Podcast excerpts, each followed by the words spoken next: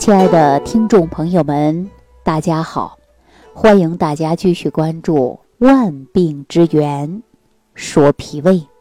今天早上啊，大概在九点左右，我接到陕西西安市东郊的一位朋友给我打电话。当时呢，我正在家里啊收拾房间，手机呢就放在客厅，而且呢声音比较小，来电话呢。我也没听到，结果呢，我看到手机的时候啊，哎呀，这手机就十几个电话，是同一个人打的，啊，当时我还说呢，哎呀，这谁一个人给我打十几个电话呢？我们家里人就说肯定是急事儿，不然怎么能打十几个电话呢？我呢就赶紧把电话呀回过去了，打过去的时候啊，对方还在占线啊，结果呢，我过了一会儿我又拨了一下。拨了一下，我这个朋友接通了，就说了：“哎呀，你去哪儿了？一大早上我就找你找不到了。”哎，我还想这谁的电话呀？突然还给我说懵了。结果呢，我这个朋友是用她老公的手机呀给我打过来的。我就问他：“我说你咋这么着急，给我打这么多电话，怎么了呀？”他说：“娃生病了。”这如果是平常的生活当中说娃生病，第一时间肯定要去医院的，对吧？那目前大家都知道，西安呢处于疫情管控区啊，嗯，部分地区呢都是在家隔离状态，所以呢，即便是去医院呢，也是比较麻烦的。我呢就赶紧问他啊，我说娃到底是怎么了呀？来跟我说说，发烧吗？咳嗽吗？因为我们这个时候啊，说一旦感冒发烧都是比较敏感的话题，最害怕的就是被传染新冠嘛啊。他说不发烧不咳嗽，就是肚子疼。我说那腹泻吗？他说没有腹泻。这孩子今天的网课呀都没上，您看还在床上趴着呢。我刚刚给他揉了一会儿，感觉好一些了。后来呢，我就问他到底是怎么回事他说早上起来呀还挺好的，这不早上七点多呀，楼下就喊着做核酸啊，他就带着娃一起排队做核酸。上楼的时候呢，准备吃早餐，早餐吃完以后。啊，孩子就说肚子疼啊，一直说肚子疼，这不上网课呀都上不了，我就赶紧给你打电话了。那我们说从这个症状上来分析啊，孩子呢一不发烧，二不咳嗽啊，问题不大。紧接着我又问我说，孩子下楼做核酸的时候，你有没给他多穿点啊？有没有着凉啊？他说穿的够多呀，给娃穿的是羽绒服下去的呀。突然想起来了。孩子穿的羽绒服是够厚实，但是呢就没有拉拉链，里边呢就穿了一个睡衣啊，就带着孩子下去了。这我们显然是不是应该想到孩子是不是肚脐儿着凉了呀？哎，这是我第一点想到的。第二点呢，我就问他，我说你们是坐电梯上来的还是走路上来的？因为我知道他家呀楼层不高啊，就住在三层，他们习惯是走。他说：“我就是带孩子来回走下去的，走上来的。”我就在想啊，那这是孩子出门的时候呢，本身呢屋里有暖气，还热乎乎的，下去排队做核酸呢，又没有拉拉链，肯定就是受了风寒。然后呢，再走路上来，回来就吃饭。我们老百姓常说呀，这就是受了风啊，肚子里进风寒了，所以孩子吃完饭呢以后就肚子疼。结果呢，我说呀，应该问题不大。你呢，用热水袋啊给孩子敷敷肚子，另外呢，可以用红枣啊、姜啊、红糖啊，给孩子熬一碗姜糖茶，啊，喝一喝去去胃寒就好了。结果我说完以后啊，这当妈妈的呀，心里就比较急啊，迅速的就去给孩子啊煮了一碗姜糖水，喝完以后呢，做一个热敷啊，到中午的时候我又给打电话过去，好了，不疼了。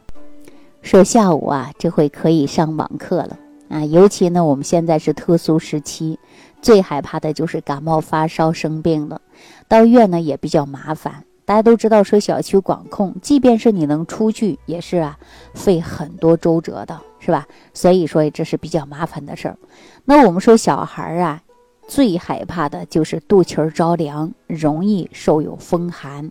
那我们说小孩儿，成年人也如此啊。那您看，我们说到脾胃病啊，其中就会有外邪犯脾，其中就是寒邪比较常见。你看，我们一旦说肚子受凉，夏天吹空调是不是容易坏肚子？对吧？容易着凉，是不是容易肚子疼？所以呢，我们一定要保护好自己，千万不要受有风寒湿邪。那一旦进入体内以后呢，最直接的反应，很多人就会出现腹泻、肚子疼痛啊等等的症状。那我们说，一旦受了风寒湿邪，那我们说肚子疼痛、有腹泻的症状怎么办呢？我们当然说啊，就是要暖胃啊，散寒。成人常用的药呢，就是凉附丸儿。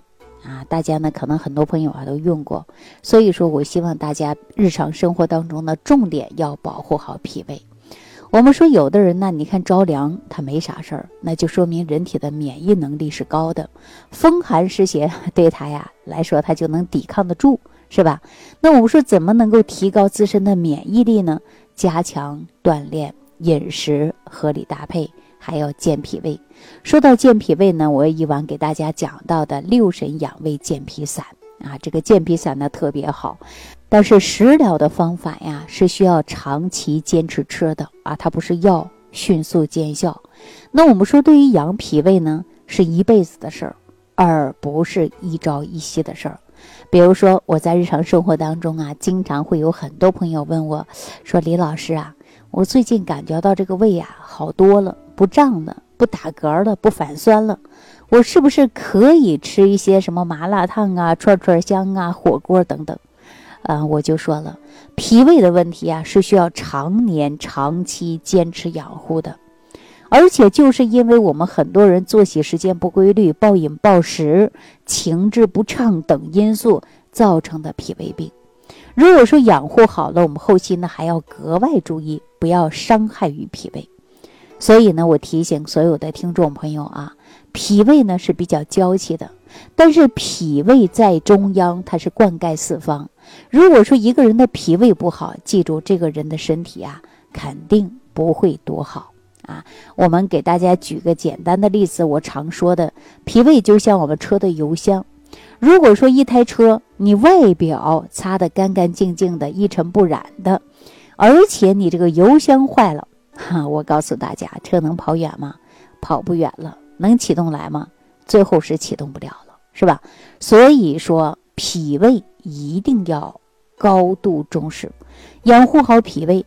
中医讲到，脾为后天之本，运用水谷生化之源。它重点呢，就是化生气血，通过食物的营养来灌输到全身各处。所以呢，我们身体好坏。跟脾胃呢是有直接关系的，当然我们现在也存在很多人呐说出现的这个血压高啊、血糖高啊，各种的慢性疾病。那如果说慢性疾病居多，常年吃药，很多人说别人吃个药就好了，你可能天天吃药都不理想。你可能说，哎呀，这家卖的药可能厂家不对啊，对我来说没作用，可能工艺不好、提纯不够等等，实不知。我们说药品现在管控的非常严格，您吃的一点都不会有假药，唯独的就是因为脾胃自身比较虚弱，你无论是吃的药还是吃的是饭，吸收都不理想，吸收不理想，你身体怎么能好的那么快呢？啊，能康复的那么快吗？显然是不够的，是吧？所以说脾胃好，那么吃才能达到很好的吸收，体内呢才能够得到很好的转化。利用，那我们说脾胃重不重要？当然重要了。脾胃病啊，不是小病，脾胃病呢是需要终身来养护的。在此呢，我希望大家在治病的过程中一定要注重治养结合，药食并用啊。因为我说该治的时候必须要用药，该养的时候用食疗方法要养。我们说根据自身的体质啊，然后呢，我们选择。合适的食物，那你看，有的人本身就体寒，你再吃些寒性的食物，那是不是雪上加霜啊？那有的人呢，本身呢就是内热内火过旺，你再吃一些啊热气的东西，比如说油炸的啊羊肉啊、牛肉啊、狗肉啊等等这些大热之物，那你说你会不会上火？会不会口唇生疮？显然是会的。所以呢，要针对不同的体质选择不同的食物，只有做到这样，你的身体呢才会越来越好。那如何能够判别自己到底是什么样的体质，你可以直接屏幕下方留言给我，啊，看看我能否帮到您。知道自己的体质，才能选择好的食物。好了，我希望大家在每天的有时间的情况下啊，可以多听《万病之源说脾胃》。我在节目当中呢，帮助大家学会变体质，学会选食物，让您走进厨房啊，远离疾病。获得健康。好了，今天呢就给大家讲到这儿，也祝愿大家身体健康，生活愉快。感恩李老师的精彩讲解。如果想要联系李老师，您直接点击节目播放页下方标有“点击交流”字样的小黄条，就可以直接微信咨询您的问题。祝您健康，欢迎您继续收听。